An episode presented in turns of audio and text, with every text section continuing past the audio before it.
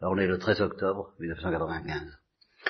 Euh, alors ce que je voudrais vous dire ce soir, ça se situe à l'intérieur d'un d'une euh, lumière qui vient des stoïciens. Bah, pensons bien où on le trouve. Père Roustan, qui était un prédicateur euh, des exercices de Saint Ignace condensés en cinq jours, un des plus extraordinaires prédicateurs que j'ai jamais connu d'ailleurs. Nous en reparlerons si vous voulez, un prédicateur très puissant. Et ce prédicateur euh, très puissant disait, il faut prendre son bien où on le trouve. La pénicilline, c'est un produit anglais.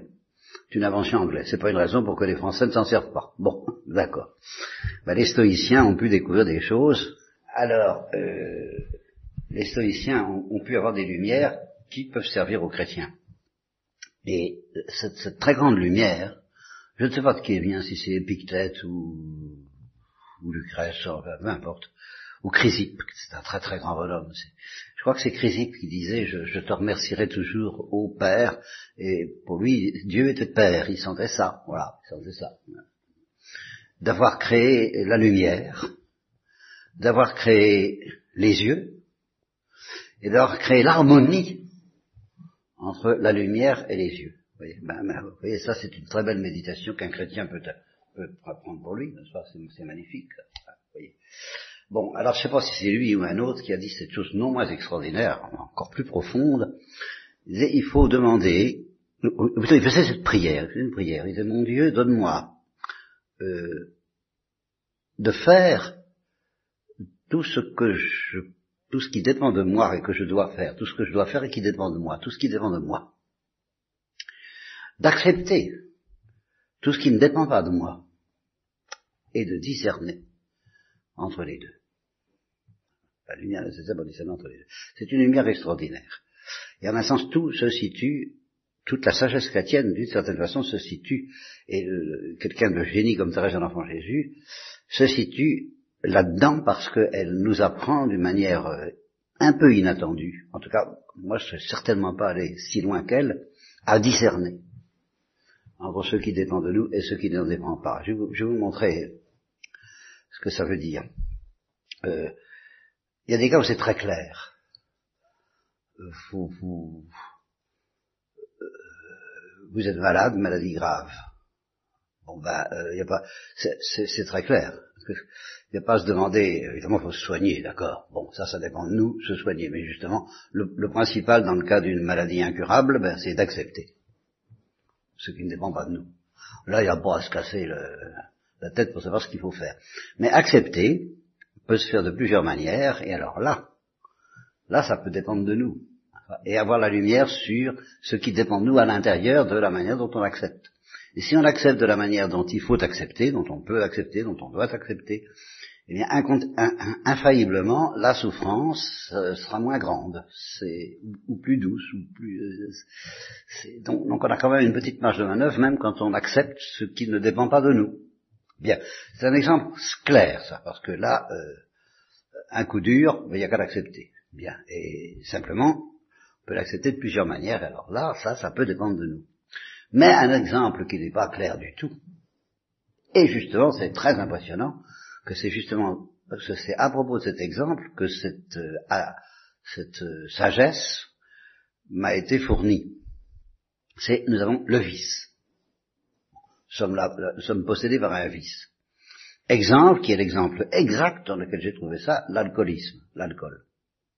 Je suis alcoolique. Eh bien, Qu'est-ce qui dépend de moi et qu'est-ce qui n'en dépend pas? Voilà. Ben, j'ai besoin d'une grande lumière.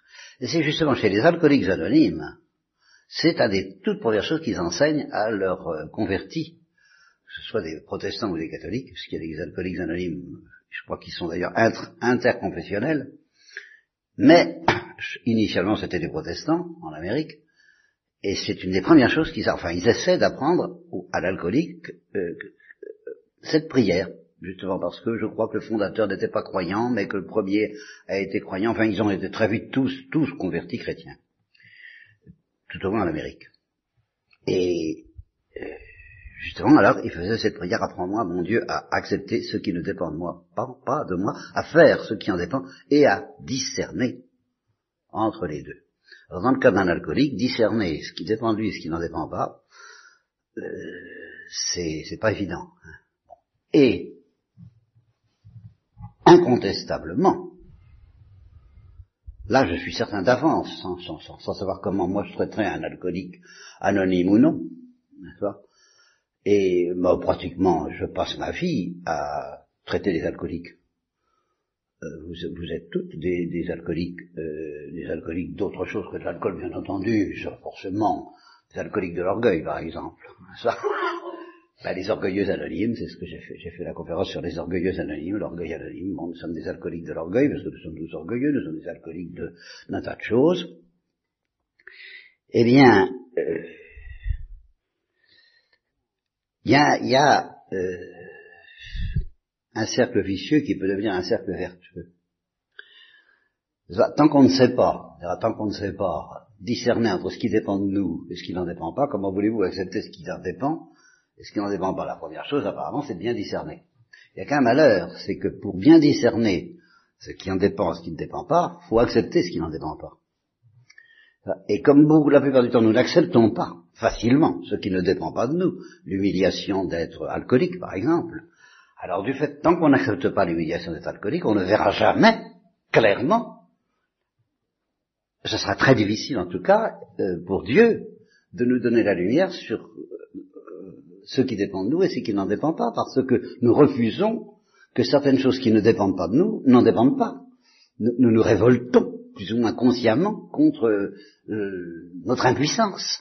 Et tant qu'on se révolte contre son impuissance, on ne voit pas qu'il faut accepter cette impuissance, et, par contre, faire telle et telle chose qui, même à l'intérieur de cette impuissance, nous laisse une marge de manœuvre à, à laquelle on ne s'intéresse pas du tout, parce qu'on voudrait faire ce qu'on n'accepte pas ce qui ne dépend pas de nous. Et tant qu'on n'accepte pas ce qui ne dépend pas de nous, on ne voit pas ce qui en dépend.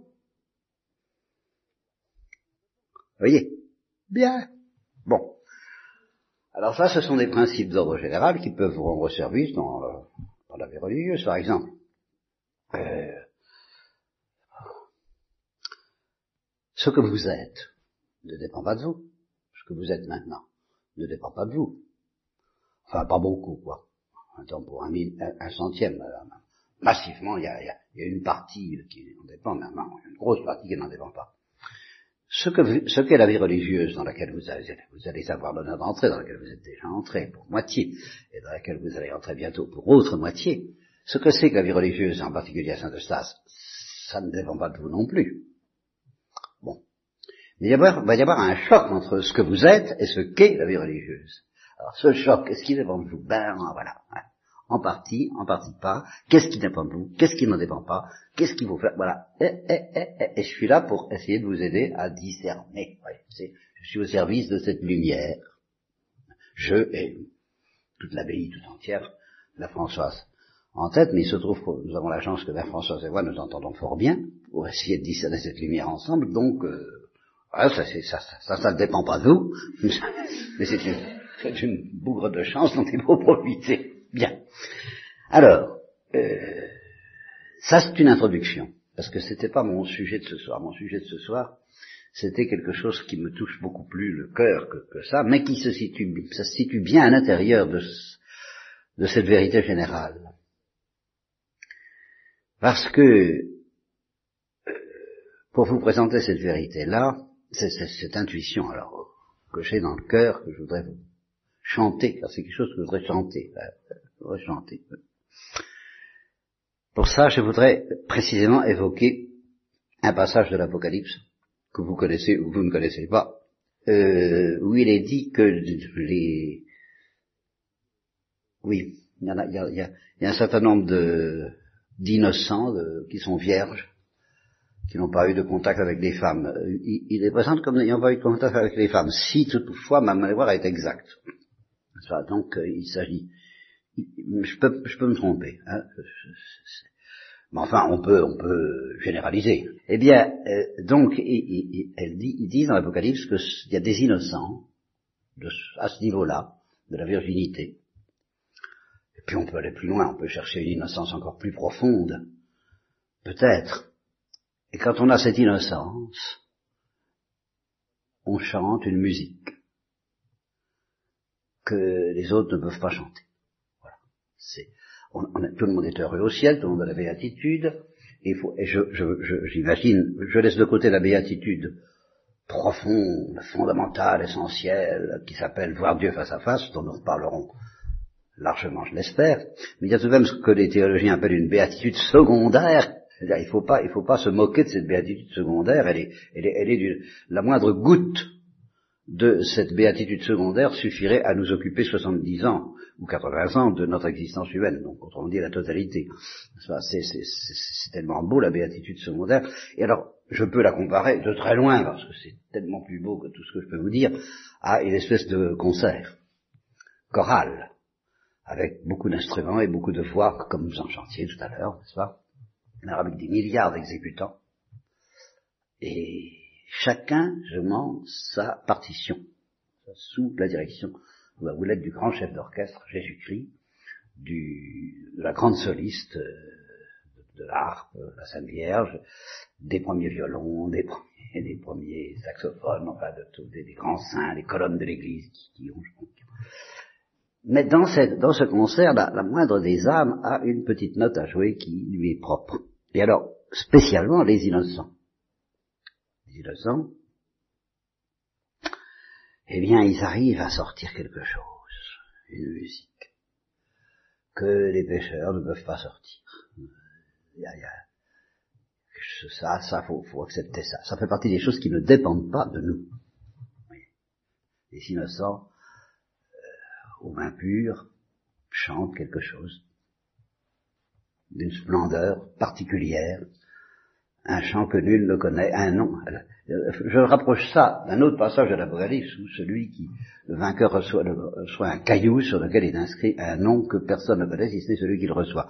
Eh bien, je rapproche ça, je dis chacun bon, a un chant qu'il est seul à pouvoir chanter, mais spécialement les innocents. Bien. Alors maintenant, mon idée est la suivante. Je ne sais pas j'aurais pas, j'aurais pas la rater, j'aurais pas passé à côté de ce que j'ai, de ce qui me traversait l'esprit, parce que j'ai été ébloui quand je l'ai senti, mais je, me dis, est-ce que j'y arriverai?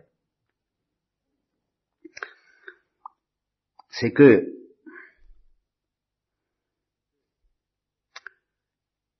oh, ça serait dû à quelque chose de très simple, mais je,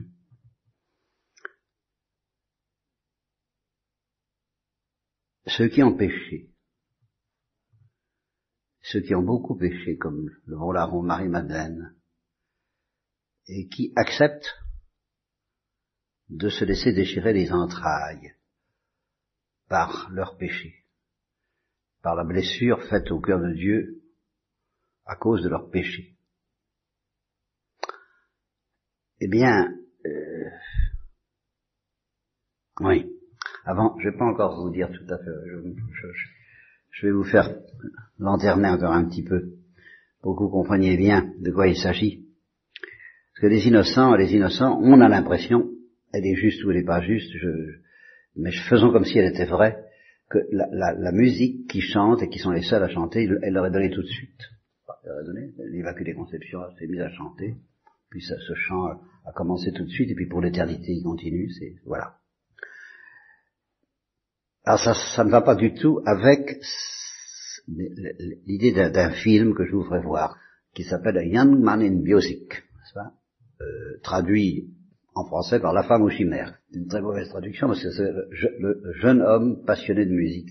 C'est un, musicien de jazz qui est spécialiste de la trompette, comme souvent dans le jazz d'ailleurs. Et alors, il est, un peu fou, parce qu'il fait de la trompette avec beaucoup de virtuosité, mais il, est à la recherche d'une certaine note, une certaine note de, qui sent que sa trompette pourrait euh, faire sortir, faire jaillir. Il n'y arrive pas. Il n'y arrive pas. Alors il, s'épuise le tempérament, il s'épuise ses, forces, il se, crache, il, est hanté et habité par cette note qui n'arrive pas à sortir. Alors il fait des choses merveilleuses, tout le monde admire, sa virtuosité, on trouve ça extraordinaire, mais il n'est pas satisfait, c'est pas ça, c'est pas la note, et euh, c'est dangereux ça, hein, parce qu'on sent que c'est le, le gars qui veut franchir les limites. Il veut franchir les limites de la, de la condition humaine, de la condition de la musique humaine qui a ses limites. Et on sent qu'il veut, il veut traverser ça, il veut aller au-delà de ses limites pour sortir une note qui, qui d'une certaine manière n'est pas de ce monde, une note de musique qui n'est pas de ce monde. Et euh, j'oublie quelque chose, attendez, attendez à ce sujet-là. Il y a, d'autres exemples, je pense à d'autres exemples. Ah oui, je pense à un roman que j'ai lu récemment et où il y a un peintre. C'est la chose, c'est un peintre qui a des, dons extraordinaires. Seulement, il est, il est bridé par sa mère et sa sœur qui ne comprennent strictement rien à l'art, à, la peinture et surtout à la, à la, folie métaphysique de l'art. Alors elle, pourvu que ce soit bien fait, c'est ce qui compte. Alors comme il a beaucoup de dons, il fait de très belles natures, mais froides. Et lui aussi est habité par le désir de, donner ce, au visage qu'il peint un, éclat, une étincelle, un je ne sais quoi, qu'il qui pressent, mais que justement la, seule présence de sa mère et de sa sœur rend absolument impossible. Il n'y a rien à faire, elles éteignent tout, et il se, languit pendant des dizaines d'années, hein, comme, comme, un malheureux qui n'arrive pas à sortir ce, je ne sais quoi. Alors, euh, bien.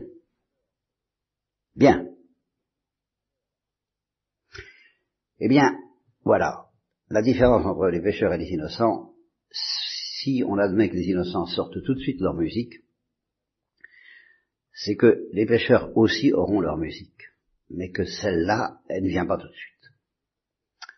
Et que Dieu, justement, il est comme ce jeune homme ou comme ce peintre. Et quand il a affaire à un pêcheur comme nous, il passe sa vie, ou plutôt la nôtre, à nous torturer. Comme le peintre torture sa peinture ou comme le, musicien torture son saxo pour arriver à nous extraire une certaine note de musique. Un, la bémol ou un ut dièse ou, un, quelque chose d'absolument extraordinaire qui ne vient généralement qu'au bout de la fin de la vie, le 10, 20, 30, qui et qui, peut venir quelque part très vite, comme pour Paésie, la, la pécheresse convertie qui est morte en une nuit, mais qui avait bien pêché avant et que Dieu avait travaillé sérieusement avant, car faut pas s'imaginer que Dieu ne travaille pas les pêcheurs pendant qu'ils pêchent, il les travaille consciencieusement. Eux, ils, tournent le dos, mais Dieu ne perd pas son temps pour autant. Ils sont travaillés quand même, de sorte que le bon larron, on a l'impression que ça passe, ça, ça, mais ça a été drôlement préparé. Et le Paésie, c'est la même chose, et tous les pêcheurs, bon, et, et, et, nous, alors qui tout de même avons commencé à nous convertir déjà, faut justement, il ne dépend pas de nous de sortir cette note tout de suite. Et ce qui dépend de nous, c'est justement d'accepter, de comprendre un petit peu ce qui se passe. Voilà. Et ce qui se passe, c'est que Dieu nous travaille avec un amour passionné de la note de musique que nous serons seuls, en tant que pécheurs, à pouvoir sortir un jour dans les larmes, le gémissement d'avoir fait pleurer Dieu. À ce moment-là, nous sortirons une note que les innocents ne peuvent pas donner. Et c'est tellement vrai, ça. Je crois que ça a d'être de la littérature, c'est pas de la littérature. C'est que si les innocents pouvaient donner cette note, jamais Dieu n'aurait permis le péché, et surtout le péché de l'homme, qui est tellement lamentable. Heureuse faute, chante l'Église, parce que c'est précisément cette faute, qui par le Rédempteur qui nous a donné Jésus, nous permettra un jour de chanter quelque chose, que les innocents, que les anges, que la Sainte Vierge en un sens. Ne pourra jamais donner à Dieu, que Jésus lui a donné, et la Sainte Vierge par communion à Jésus. Mais les pécheurs, eux, ils ont vraiment un, monopole, un privilège, encore à condition de se laisser malaxer, hein, bon, et de se laisser désespérer, car c'est dans le désespoir que jaillit cette note de musique. Voilà ce que je voulais dire ce soir. Voilà.